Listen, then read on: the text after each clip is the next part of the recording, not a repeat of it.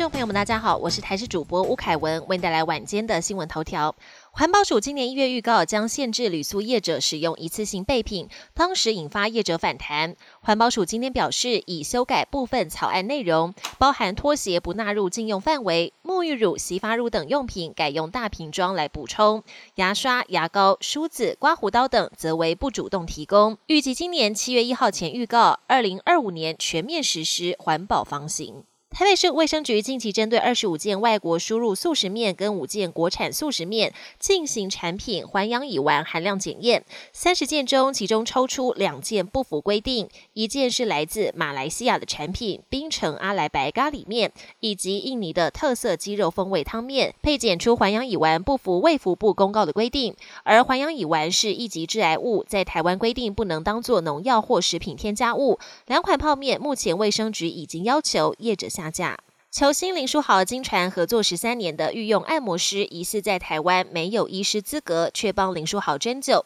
画面曝光，被民众爆料是密医的行为。北市卫生局也表示，如果没有医师资格帮他人针灸，已经触法，最重可以开罚一百五十万元，也可能会面临刑责。相关单位已经介入调查，最快本周就会有结果。对此，林书豪所属的经纪公司发声明回应，感谢大家的关心。书豪以后在照顾自己身体这方面，一定会更加小心谨慎。国际焦点：欧美在乌俄战争后制裁俄罗斯，封杀大部分俄国石油产品。不过，过去一年以来，有多家美国媒体报道，俄国疑似透过数百艘油轮组成的灰色舰队，持续出口石油到亚洲。CNN 根据原物料数据机构资料追踪到希腊南部一座海港外，有不少成双成对的大小游轮在海上疑似进行燃油转运。大型游轮在经由苏伊士运河将油料运往亚洲目的地。日本二十三号举行被视为首相岸田文雄期中考的地方选举，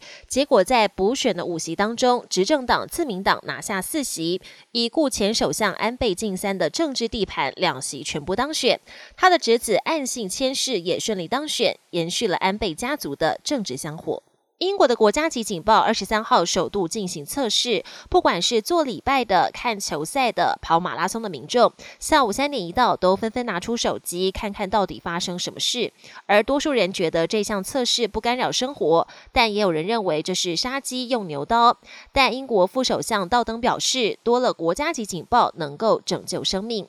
本节新闻由台视新闻制作，感谢您的收听。更多内容请锁定台视各节新闻与台视新闻 YouTube 频道。